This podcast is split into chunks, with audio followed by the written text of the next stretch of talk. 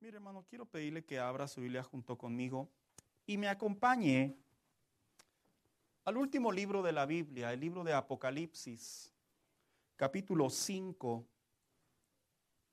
versículo 8.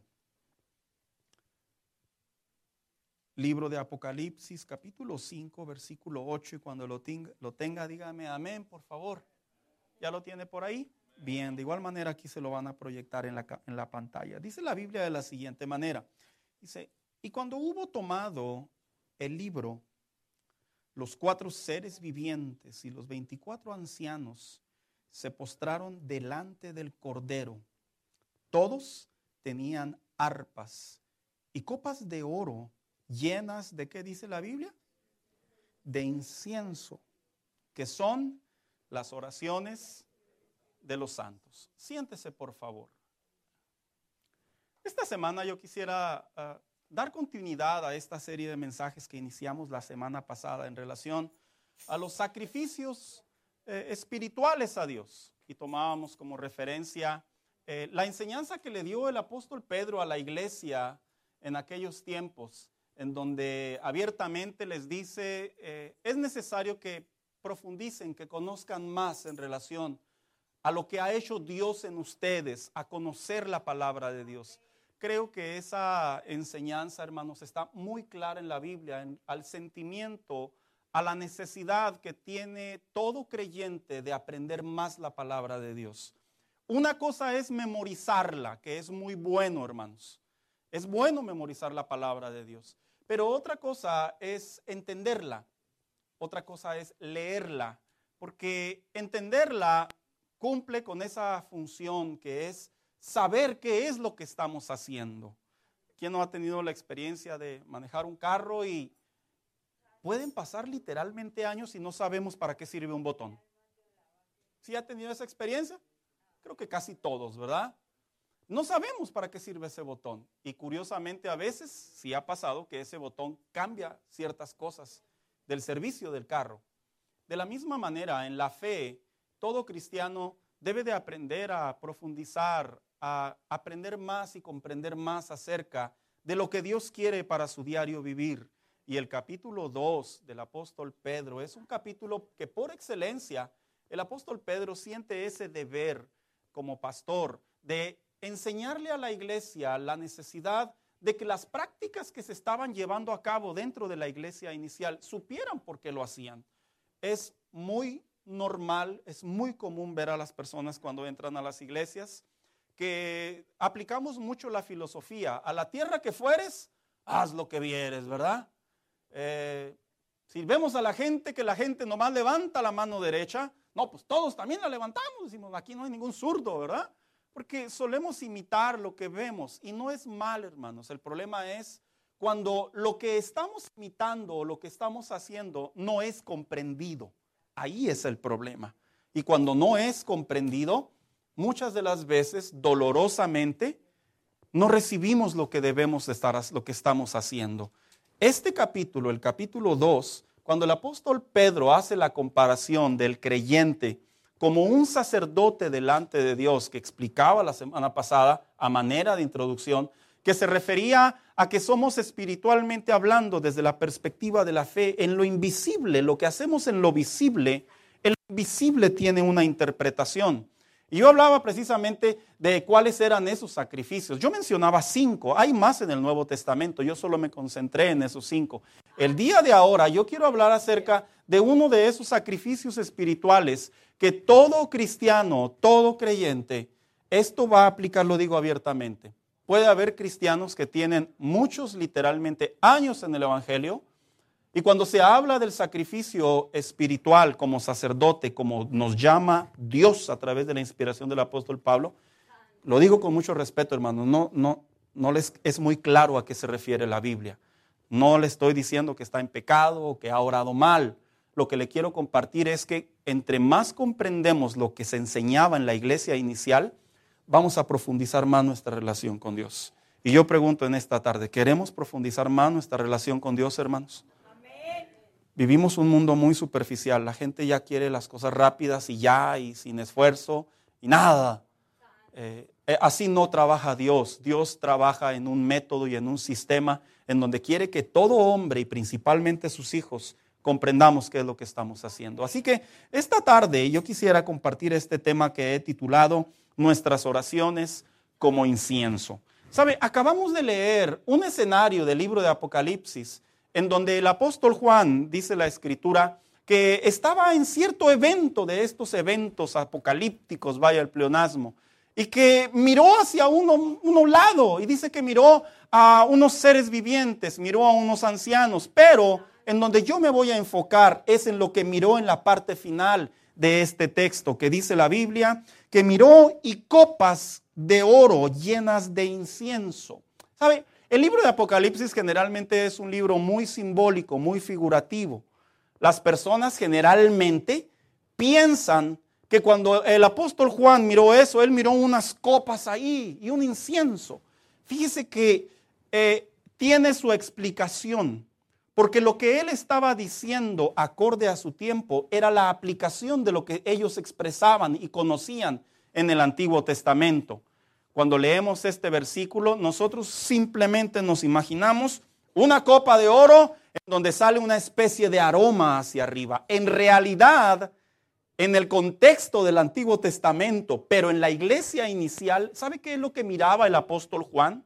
Él miraba oraciones. Ah, caray, ¿las oraciones se pueden mirar en el contexto espiritual? Sí. Así que cuando dice que él miraba las oraciones de los santos, preste atención en dónde las estaba mirando, en un evento apocalíptico muy complejo, pero que había en la tierra aún santos, hombres de Dios, que en medio de esa gran tribulación que ya estaban viviendo, que va a suceder a la Biblia, de acuerdo a la Biblia, había personas que estaban orando a Dios. Pero lo interesante es que esa oración dice que son las oraciones de los santos, porque sí es cierto, en el mundo espiritual las oraciones se pueden ver. En el mundo espiritual las oraciones tienen un lenguaje. Y de eso es lo que quiero hablar yo desde dos perspectivas. Primeramente, cómo fue instituido por Dios las oraciones, o como se le conoce antiguamente en el antiguo pacto, lo que viene siendo la ofrenda o el holocausto de incienso. ¿Sabe? En el libro de Levítico, claramente la Biblia habla ¿Cómo es que Dios le había dicho a su pueblo de qué manera se deberían de presentar en ciertos casos? Pero hay uno en particular en el capítulo 2, en donde la Biblia precisamente lo titula o lo llama como el altar de incienso. Escuche lo que le voy a compartir. En el Antiguo Testamento es algo interesante, hermano. El hombre no se acercaba a pedir. Dice que curioso. Y hoy en estos tiempos se predica mucho y se enseña mucho que todo creyente debe de estar pide y pide y pide y pide y pide y pide. En el Antiguo Testamento, cuando se estudian las ofrendas y los holocaustos, ninguna de ellas era para pedir. ¿Sabe para qué eran todas? Para dar. O sea, hace que cuando el cristiano, voy a hacer una aclaración, no digo que está mal pedirle a Dios, lo que quiero enseñarle es lo que Dios le llama el incienso como una ofrenda, como un aroma agradable delante de Él. La palabra oración, lo sigo aclarando, es muy abierta. Oración de intercesión, oración de clamor, oración de ruego, oración por algo. Pero también en el Antiguo Testamento, algo que Dios le dejó en claro a su pueblo es que cada vez que ellos se acercaran a Él, supieran que cualquier ofrenda que presentaran delante de Él fuera para dar, para agradecer, para honrar, para glorificar, pero no era para pedir. Y esto es algo interesante, porque le habla a la iglesia el apóstol Pedro que cuando un cristiano madura, cuando un cristiano profundiza su relación con Dios, esto también lo digo por experiencia personal y me atrevo a decir a varios cristianos que pueden estar aquí. Hermanos maduros en la fe, si tu oración actualmente es más adorar a Dios que pedir, estás madurando. Pero si tu oración todavía es pedir, pedir, pedir, pedir, y la adoración como un segundo término, no estás madurando. ¿Sabes por qué?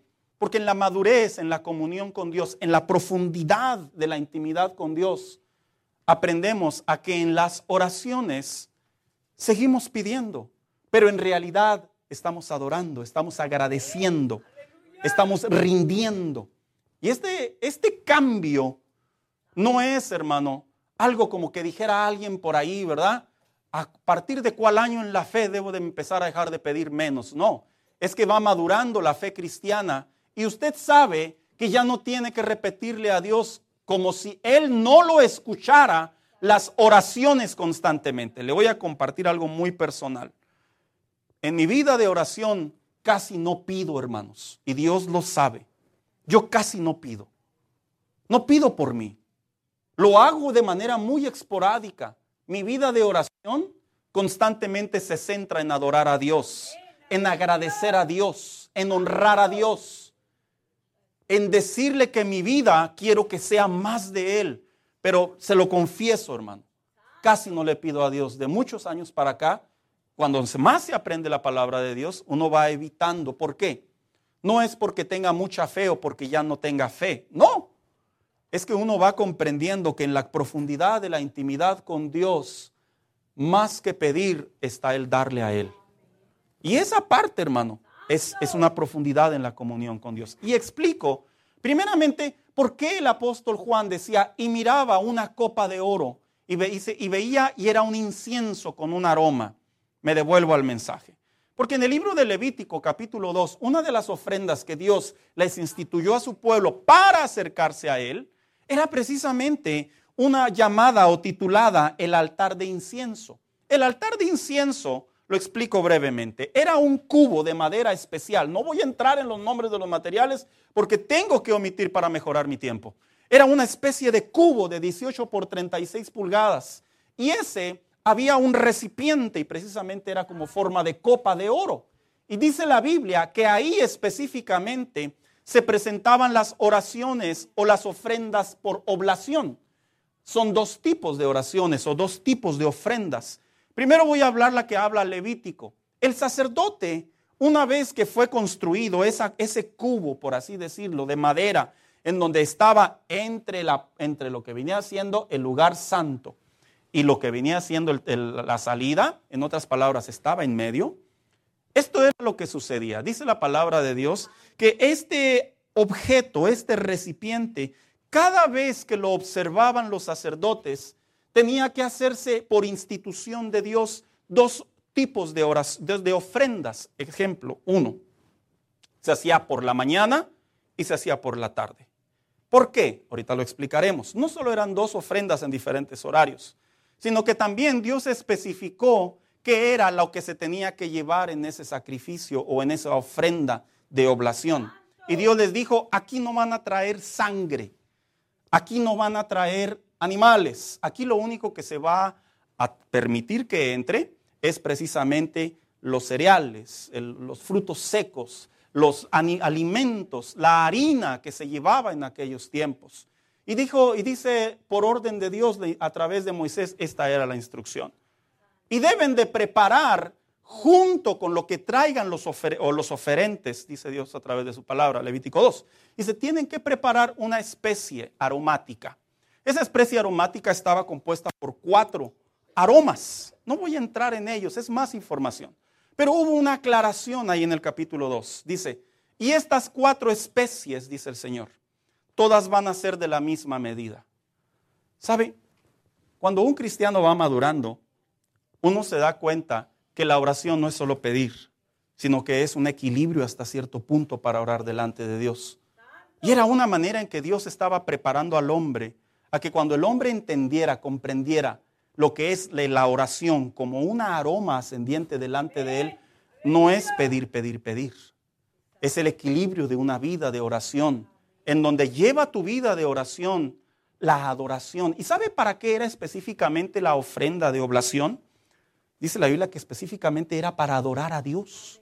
O sea, en otras palabras, cuando Dios instituye esa ofrenda, le dice al pueblo y le dice al sacerdote, por las mañanas la composición o la combinación de esas especies aromáticas van a estar ascendiendo aroma. Y cada vez que el pueblo vea la aroma, cada vez que los sacerdotes vean el humo, vaya hermano, mejor interpretación. Y se tienen que saber que eso representa adoración. En otras palabras, Cuando usted lee el libro de Apocalipsis que dice que apóstol Juan miró las oraciones de los santos, no estaban diciendo, Señor, estamos sufriendo, Señor, ayúdanos. ¿Sabe qué oración estaba viendo el apóstol Juan? Estaba viendo la adoración de los santos. Y uno de los temas más olvidados en la actualidad es la adoración en los hijos de Dios. Cuando es una de las ofrendas que más se deben de participar en la comunión con Dios cuando se tiene intimidad con Dios. Y dice más ahí en el libro de Éxodo capítulo 30, me brinco del 2 hasta el 30 me voy.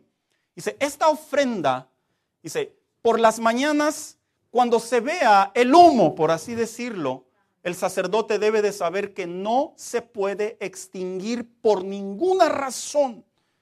De hecho, la Biblia dice que fue perpetuo, hermanos. O sea, en otras palabras, cada vez que el pueblo de Dios estaba en esta ofrenda que prácticamente estuvo todo el día, las 24 horas del día, los 7 días de la semana, los 35 días del año, hermano mío, esta ofrenda estaba constantemente delante de Dios. ¿Y sabe por qué? Porque la iglesia y el Hijo de Dios, dice la Biblia, que vivimos para qué? Para la gloria de Dios. Y para la gloria de Dios significa para la adoración hacia Dios. Por lo tanto, esta ofrenda que se menciona en el capítulo o en el Antiguo Testamento era la que venía siendo la sombra de lo que le sucedería al Hijo de Dios. ¿Sabes? Cuando un judío, hebreo, sacerdote, cuando el pueblo de Dios en el Antiguo Testamento volteaban a ver ese, ese, ese aroma, ese humo, ellos sabían que cada vez que observaban tenían a un Dios al cual debían de adorar. Una de las palabras que más se está olvidando en la iglesia en la actualidad. Hoy la gente viene a entretenerse, hoy la gente viene a pedir, hoy la gente viene a rogar, hoy la gente viene por un milagro, hoy la gente viene a aprender más conocimiento, pero se le olvida a mucho creyente que la razón principal por la que venimos a la casa de Dios es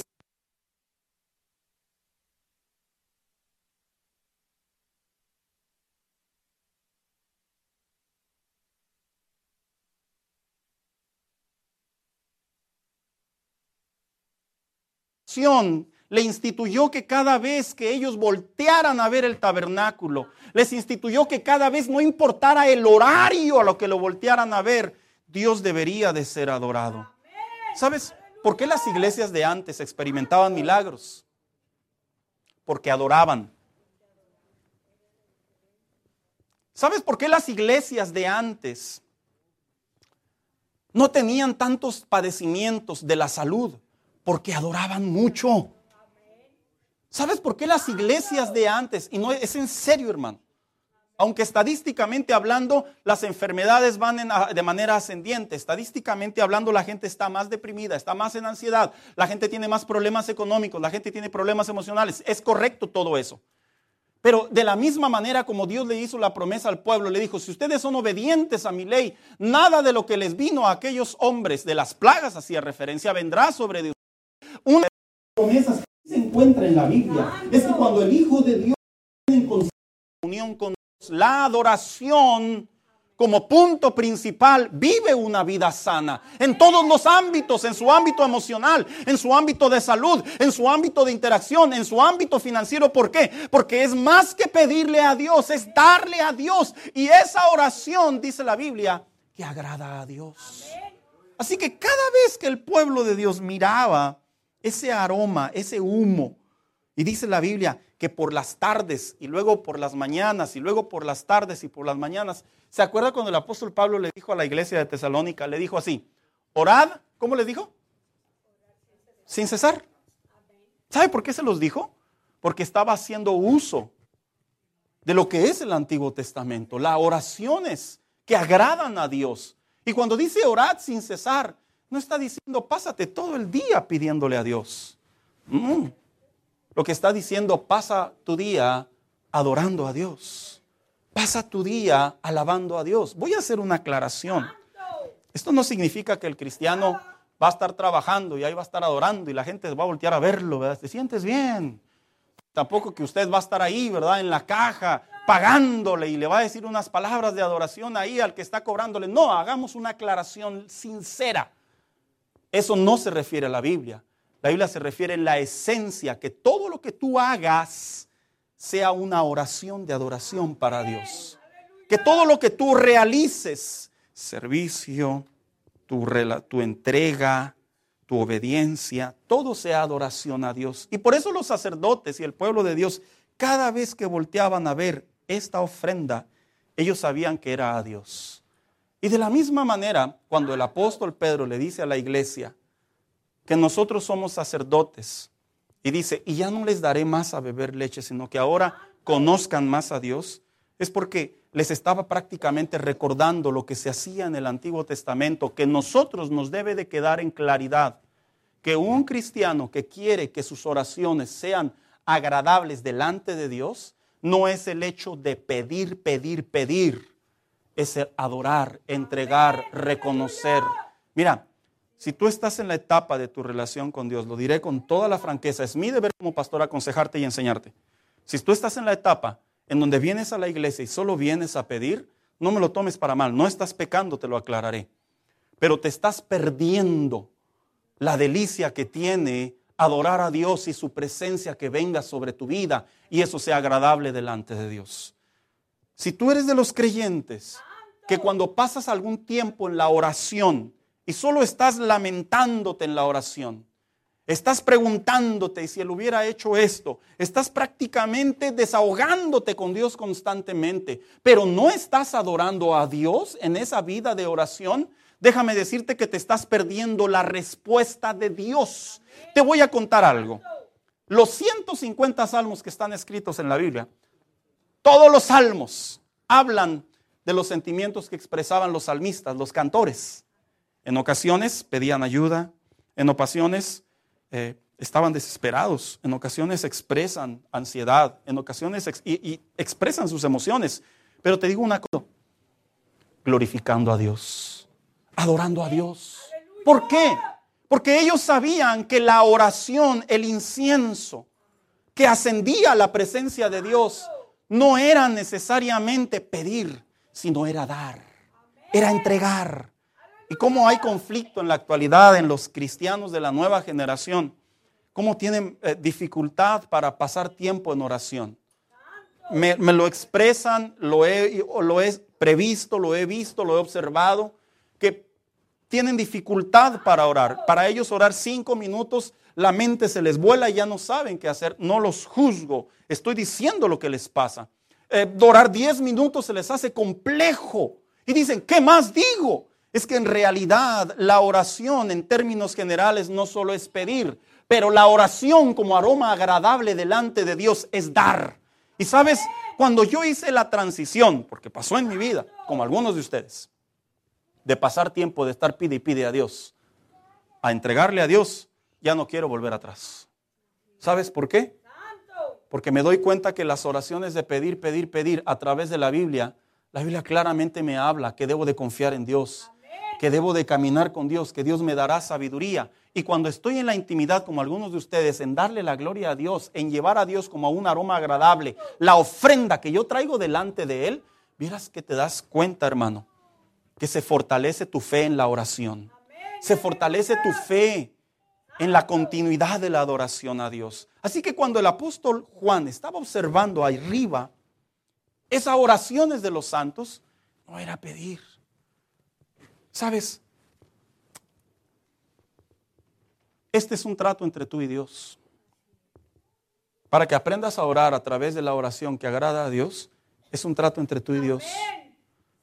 Yo te lo puedo enseñar y te lo puedo explicar de acuerdo a la Biblia. Pero es un trato entre tú y Dios. Tú tienes que aprender a cambiar las oraciones.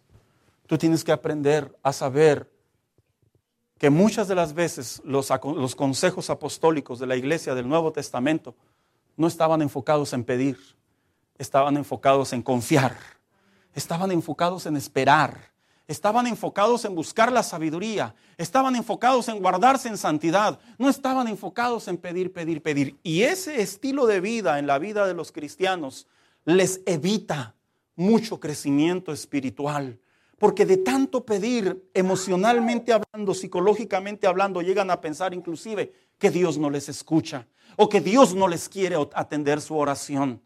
Si tú supieras que la oración que vio, vuelvo a repetir, Juan el apóstol, era la oración de oblación. Pero también había otra oración, no solamente era la oración que ascendía como aroma agradable delante de Dios, la oración de oblación, como un sistema, del, parte del sistema sacrificial, no, sino que encontramos en la Biblia un hombre, y vaya, es un hombre por excelencia, el salmista David, que en el Salmo 141, precisamente, él se acercó a Dios utilizando la oración de oblación o utilizando la oración como aroma agradable, pero ahora él se introdujo dentro de ella. Fíjese qué interesante es que desde el Antiguo Testamento, David ya entendía que lo que sucedía en ese altar, lo que sucedía en ese incienso, lo que sucedía en ese aroma, él lo introdujo en su vida. ¿Sabe qué le quiero decir con esto? Que antes que lo explicaran los apóstoles, David ya sabía lo que era su interpretación. Y esto es muy interesante, porque ahora sí se puede comprender a la luz del Salmo 141 cómo es que David participaba de la oración como un incienso que es muy necesario para que se entienda sobre nosotros. Y quiero leer precisamente lo que dice. Dice, Jehová, a ti he clamado, apresúrate a mí, escucha mi voz cuando te invocare. Dice el versículo 2, suba mi oración delante de ti como el incienso el don de mis manos como la ofrenda de la tarde. Esta poesía, este cántico, lo que estaba diciendo el salmista David, vamos a aclarar primero la primera parte. Dicen los historiadores que David estaba siendo perseguido por su hijo Absalón. ¿Qué era lo que más le dolía? A David lo persiguieron muchos enemigos, hermanos. Extranjeros, el rey Saúl, muchos, tuvo muchos enemigos el rey David. Pero ¿sabe cuál era el enemigo que más le dolía al rey David? Su hijo Absalón. Y aquí hago un paréntesis. No veas a tus padres como un enemigo. No, no le hables a tus padres como un enemigo. Porque David es la viva imagen de un corazón destrozado cuando un hijo hace eso.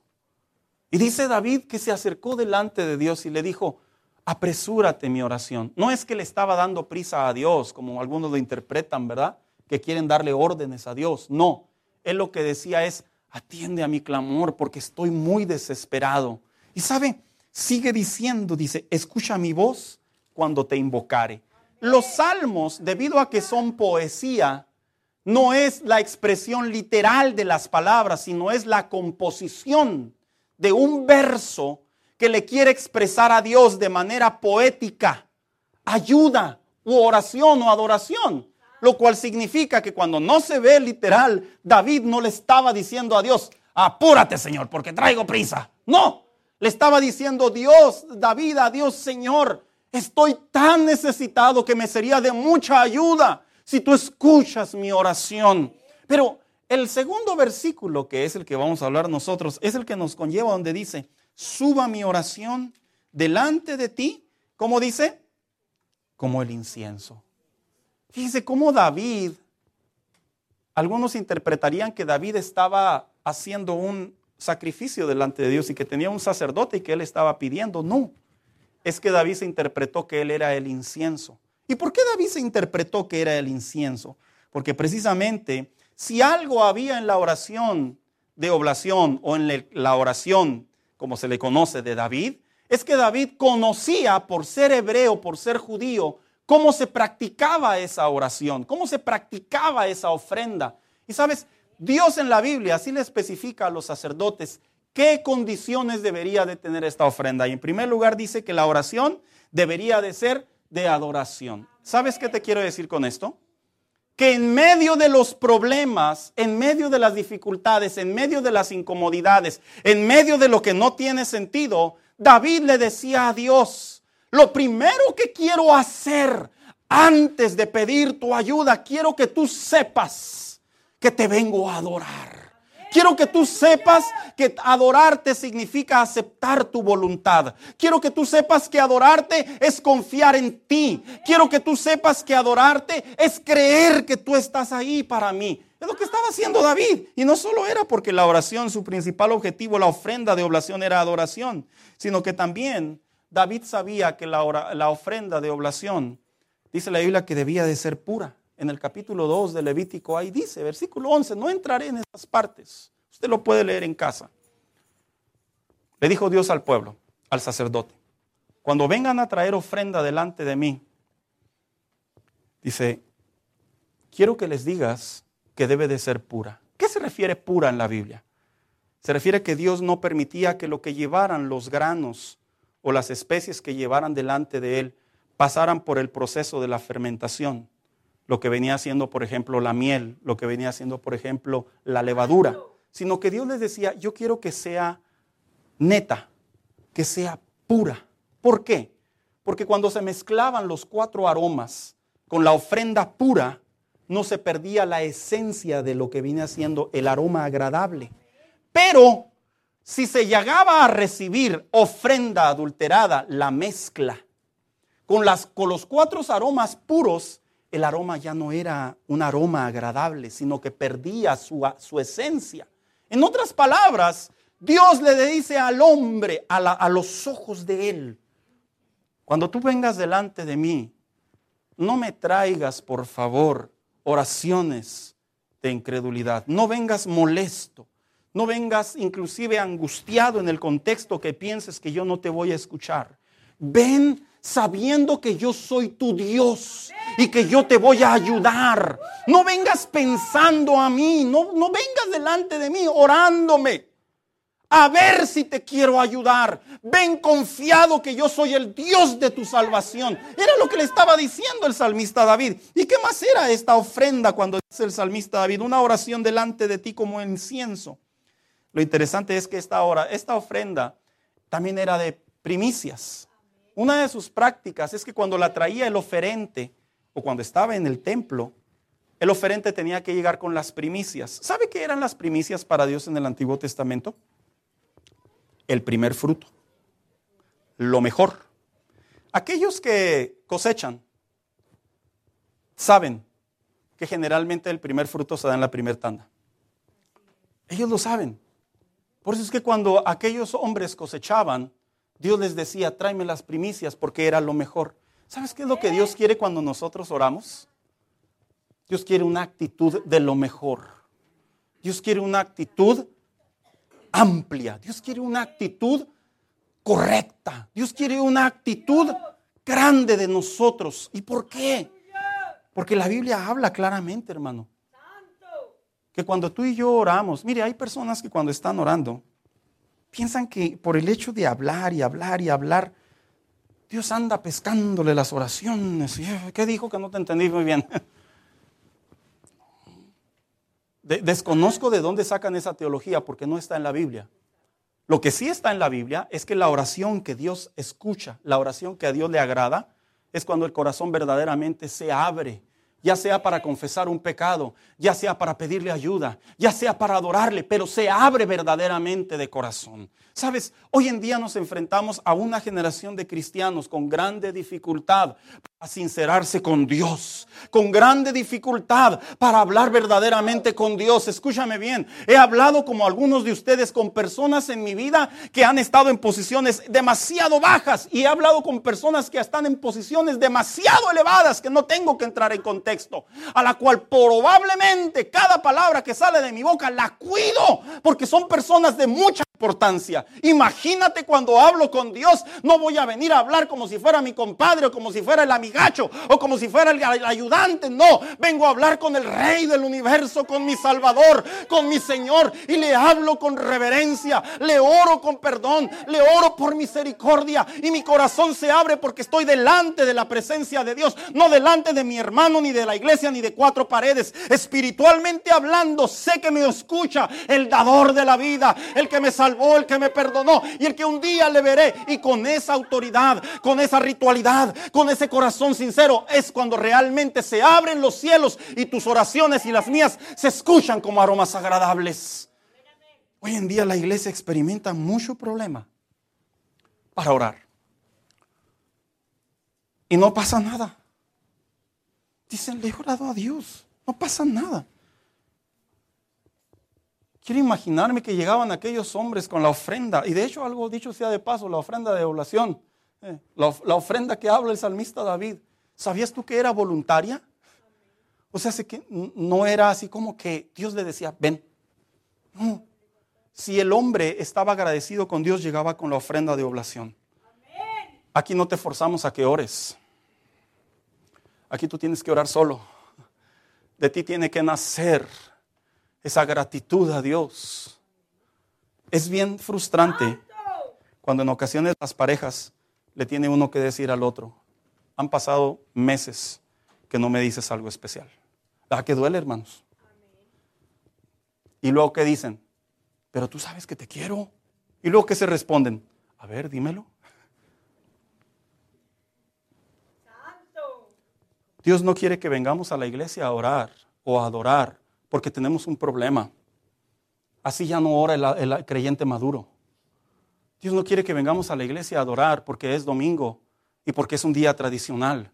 Dios quiere que vengamos a la iglesia a adorar porque hay una cita con nuestro Señor y nuestro Salvador. Porque creemos en su gloria, en su poder, en su majestad. Y nos congregamos a una sola voz y el Espíritu de Dios fluye alrededor de su iglesia. Cuando el cristiano comprende la oración que profundiza, la oración de madurez, la oración como un aroma agradable delante de Dios, te quitas tantos problemas y tantas preguntas de tu mente. No tengo ganas de orar. Es que no se trata si tenemos ganas o no. En realidad lo que sucede es que tan solo recordar la obra de Dios que hizo nosotros nos da la capacidad para orar, para agradecer y bendecir el nombre de Dios. Cuando un cristiano es inmaduro, cuando un cristiano está en un crecimiento muy infantil, todavía tienen esos conflictos. Ellos sí todavía pasan por ese estado. No tengo ganas de orar. Estoy muy triste. No tengo ganas de ir a la iglesia. Perdóneme que me exprese así, pero es que así actúan a veces. ¿Sabes qué hacía el salmista David cuando se encontraba y los demás cantores, los demás poetas, cuando se encontraban en el peor de su día? Le decían al Señor, me siento muy mal me siento pésimo, me siento que no la hago. Pero sabes, sé que tú eres Jehová, que tú eres Dios y eres digno de ser alabado. Y componían canciones. ¿Por qué? Porque en ellos estaba la oración que agradaba a Dios. Ellos sabían que cuando se acercaba el oferente a llevar la ofrenda a Dios, no entraba el oferente así. Y le preguntaba al sacerdote, ¿cómo vienes? Pues vengo de malas, pero pues bueno, ahí está la ofrenda, a ver qué sale. En la mañana hablaba en la dominical precisamente que hubo un punto en donde Dios rechazó las oraciones, rechazó los holocaustos, porque el corazón del pueblo ya no era sincero. Y David cuando oraba y le decía, quiero que mi oración delante de ti sea como el incienso, es porque básicamente David conocía cómo se preparaba el incienso. Y en el mundo espiritual, ¿Cómo preparar oraciones de incienso que sean agradables delante de Dios? ¿Cómo aprender a orar para que cada vez que yo ore, los cielos no sean de bronce? ¿Sabías tú que esa no es una frase del hombre? En Deuteronomio 24 Dios le dijo a su pueblo, mientras vivas en obediencia, se abrirán los cielos. Pero si vives en desobediencia, le dijo a su pueblo, los cielos se pondrán como de bronce.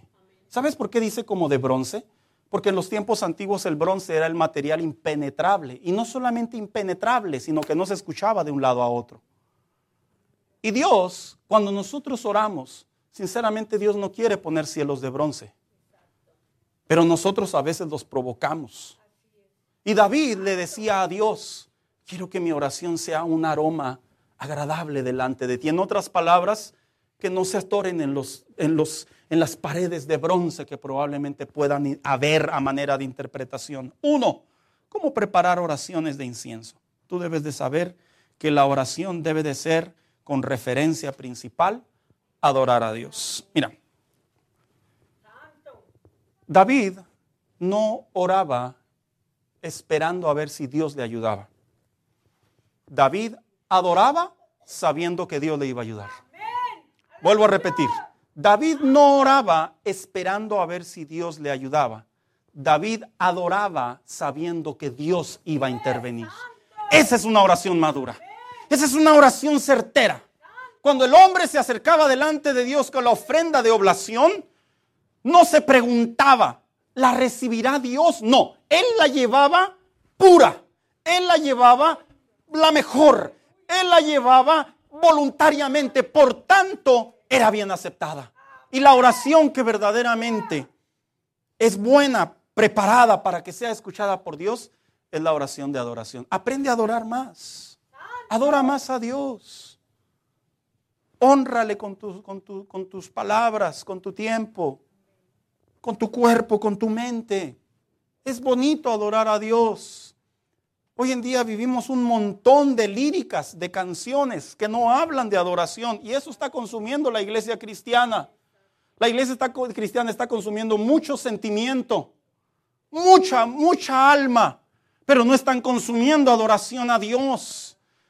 Ninguno de los salmos solamente se concentra en el sentimiento, en la oración o en el fracaso, en el pedir. No, su parte principal era voluntaria y era adoración a Dios. Y en medio de ello Dios los ayudaba. Dos, cómo preparar oraciones como incienso. Dice la Biblia que la oración debe de ser quemada. ¿Sabes? En el tiempo antiguo, la, ofrenda de oblación, llegaba el oferente y presentaba precisamente los alimentos, las especies. Y dice la Biblia que el sacerdote agarraba un puño de aroma y lo dejaba caer sobre ese recipiente, sobre esa copa, por así decirlo. Pero, ¿qué te, qué te imaginas tú? ¿Que nomás lo agarraba y lo echaba? No. ¿Te acuerdas cuando te dije que cómo debía estar la, el, sacrificio de oblación, el, altar de oblación? ¿Te acuerdas cómo te dije que debía estar? Siempre ardiendo. O sea que cuando llegaba el oferente y ponía su ofrenda, ya estaba ardiendo eso. De tal manera que cuando lo traían y lo ponían sobre aquel recipiente, sobre aquel cubo, aquel pedazo de madera, tomaba el sacerdote un puño y lo dejaba caer y automáticamente el aroma que desprendía, el humo que desprendía, no era polvo en sí, era lo que se consumía. De la misma manera, cuando la Biblia dice la oración que Dios recibe, ¿sabes cuál es? La que realmente trae intensidad, la que realmente trae continuidad, la que realmente trae entrega. No podemos adorar a Dios, no podemos venir a orar a Dios de vez en vez, hermano. ¿Sabes? cómo Él es bueno y saludable cuando un cristiano tiene una vida de oración. Me refiero ya sea a orar por las mañanas o ya sea a orar por las noches o ya sea a orar en algún tiempo durante el día. Es muy bueno. ¿Sabes por qué? Porque tu oración está continuamente quemándose, por así decirlo metafóricamente, delante de Dios. Y no hacemos oraciones como a muchos les pasa. Hay muchos cristianos que hacen oraciones de emergencia. Son bomberos se dedican a apagar incendios. Pero ¿qué crees? No tienen una vida de adoración, no tienen una vida de oración. Y por eso cuando el hombre llegaba delante de Dios y dejaba caer aquel, aquel aroma, aquel incienso que era polvo prácticamente, como ya estaba ardiendo, Dios recibía ese, aroma, ese humo que ascendía. La buena oración es la que tiene que ser quemada. Practica más la oración más seguido. Practícala más seguido. Pregunta de reflexión. ¿Con qué frecuencia tú oras? ¿Con qué frecuencia tú adoras? ¿Con qué frecuencia tú hablas con Dios?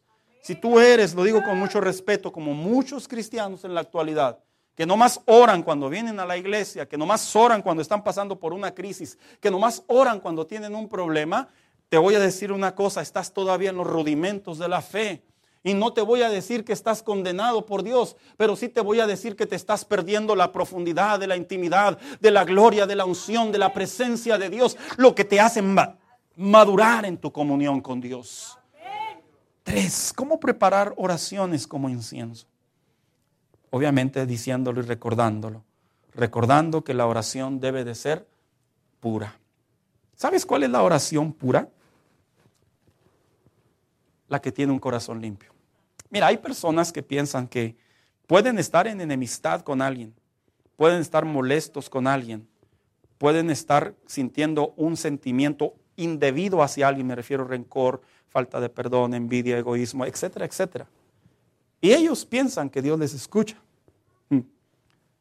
Deme Biblia. Yo, yo generalmente es mi frase célebre, dame Biblia. No hay Biblia. Dios no escucha esos corazones, Dios no escucha esas oraciones. Yo, yo escucho a predicadores, escucho maestros, escucho personas. Yo les digo, dame Biblia. Lo que yo sí encuentro en la Biblia es que a través de la oración, de la ofrenda de oblación y a través del incienso, que son las oraciones que agrada a Dios, yo encuentro que específicamente Dios les dijo que todo debía llegar puro delante de Él. Que traducido a la iglesia del Nuevo Testamento es un corazón que viene delante de Él, como dijo el salmista, ¿cómo me presentaré delante de Dios? Y Él mismo dijo, con manos limpias y qué? Y puro de corazón, dando a entender la única manera que agrada a Dios mis oraciones es un corazón puro. Si usted lleva en su vida cotidiana algún problema en su hogar, inclusive el mismo apóstol Pedro lo dijo. Si ustedes tienen problemas en casa, muchachos, estoy hablando a la mexicana. Si ustedes tienen problemas en casa, muchachos, deben de saber que sus oraciones no suben al techo. Así se las cantó. O sea, traducido más simple. Si tú estás en enemistad, en discusión con tu pareja o tu hijo, con tu papá, o usted hermano con su jefe de trabajo, o usted hermano con otro hermano dentro de la iglesia, se lo voy a decir abiertamente y me puede preguntar y sin ningún problema se lo puedo enseñar. Nuestras oraciones no son agradables delante de Dios, porque la Biblia especificó a través de la oración de oblación, a través del incienso que es agradable delante de Dios, el corazón debe de estar puro. ¿Podrá haber un corazón puro? Sí. Si no hubiera, entonces Dios no escucharía a nadie. Si no hubiera, entonces el salmista David no hubiera dicho lo que dijo.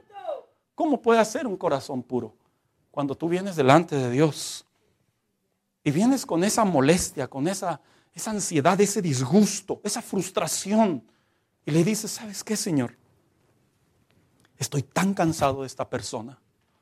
Estoy tan cansada de esta persona. Pero debo de perdonar, no puedo guardar esto en mi corazón porque mi oración no va a ser escuchada por ti. ¿Es correcto?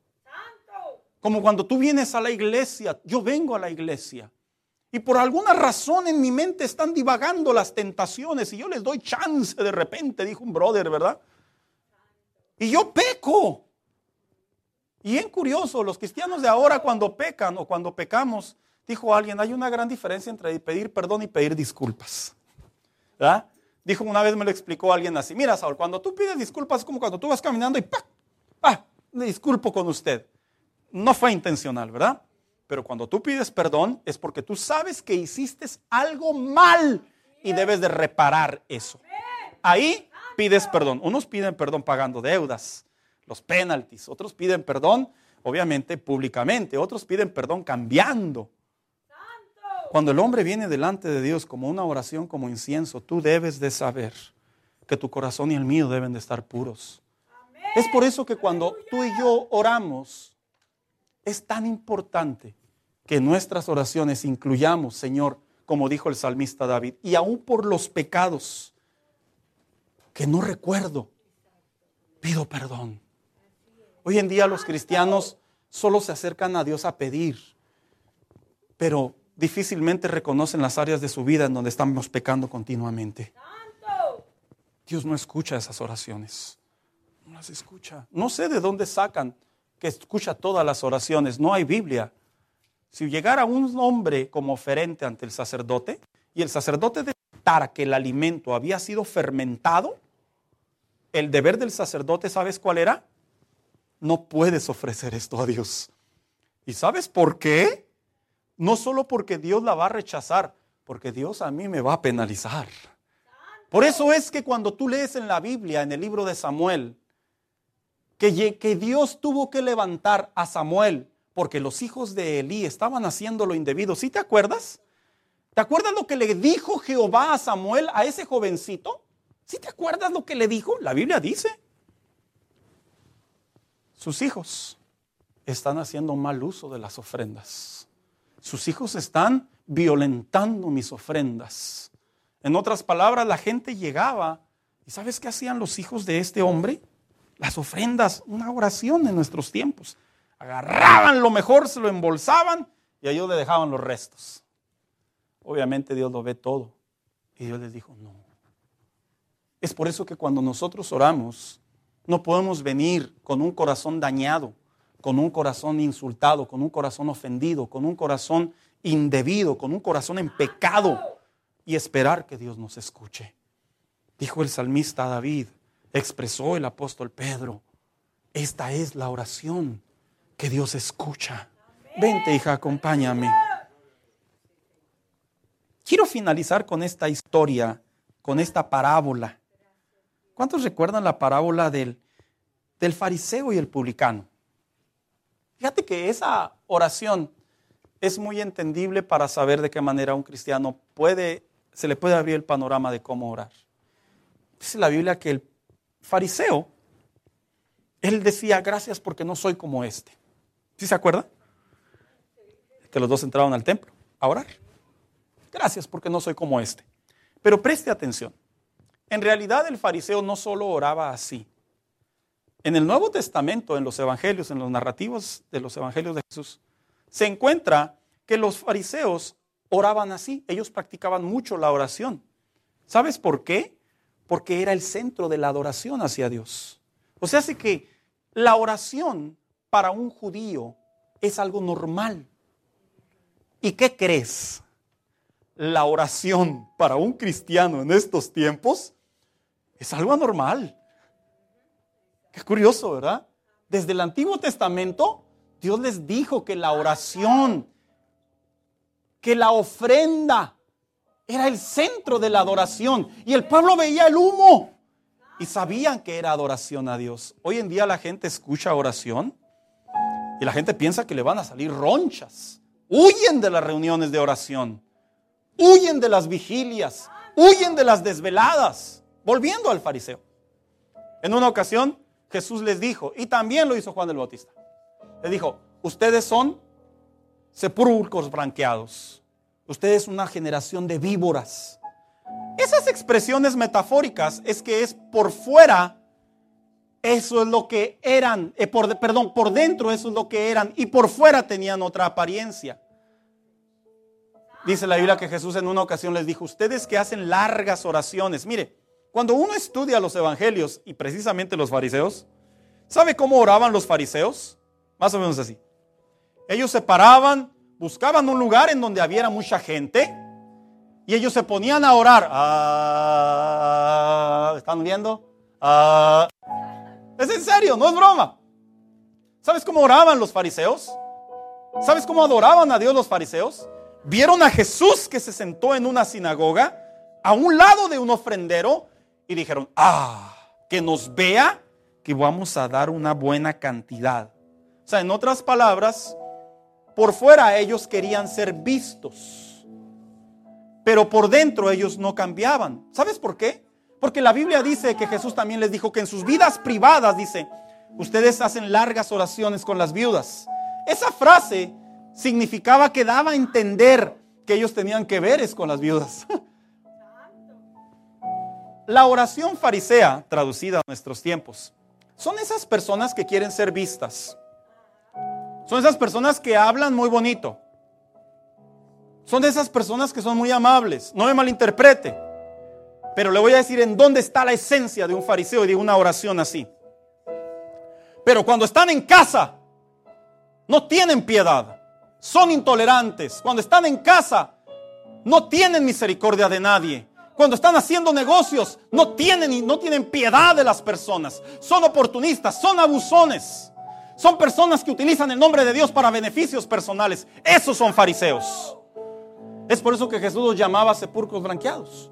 Y ese fariseo que entró a ese templo, Dios sabía que su corazón no era puro. Dios sabía que él quería que lo escucharan. Dios sabía que simplemente lo que él quería era que lo vieran más espiritual. La oración que agrada a Dios no son esas. La oración que agrada a Dios es aquel publicano, la que te hace reconocer que le fallas a Dios, pero que Él es el Dios de maravillas, que Él es el Dios de misericordia, que Él es el Dios de gracia, que aún todavía tienes áreas de tu vida, yo y tú, en donde le fallamos a Dios, pero el Señor está ahí con nosotros. Hermanos, la Biblia dice que la oración que agrada a Dios, ese aroma agradable, ese incienso, en la carta a los hebreos, claramente, capítulo 7, capítulo 10, dice, ahora tú y yo podemos entrar confiadamente, así dice, ante el trono de la presencia de Dios. ¿Sabes qué significa esa frase? ¿Quiénes han estado cerca de la lumbre? Todos. Fogatas. Hay personas que son muy miedosas, se quedan a distancia. Pero hay otros que somos muy curiosos o que tenemos mucho frío, que nos queremos calentar y nos vamos acercando, ¿verdad? Y sabemos que entre más nos acercamos, hay beneficios, sentimos menos frío, estamos más cómodos. Vaya, nos gusta. La oración que agrada a Dios no es la que está a distancia, es la que va profundizando con Él. Y es por eso que sigo insistiendo lo que digo en las reuniones de oración. Tú no te puedes ir de esta iglesia sin la presencia de Dios. Porque cuando tú maduras en la oración y tú adoras a Dios, ya no es venir a la iglesia a hacer una labor de ujier, de maestro, de predicador, de músico, ya no es una labor así. Ahora lo que haces, lo involucras en la adoración y automáticamente la gloria de Dios viene sobre tu vida. Ahora ya no eres el creyente clásico que simplemente viene para tener un tiempo con Dios. No. Eres el creyente que entra por la puerta, comienza a adorar a Dios. Y si venías cansado, Él te da fuerzas. Si venías enfermo, Él te sana. Y si no te sana, te hace pasar un tiempo de bendición en la casa de Dios. ¿Por qué? Porque esa es la oración que agrada a Dios. Esa es. Quiero invitarlo a que se ponga de pie.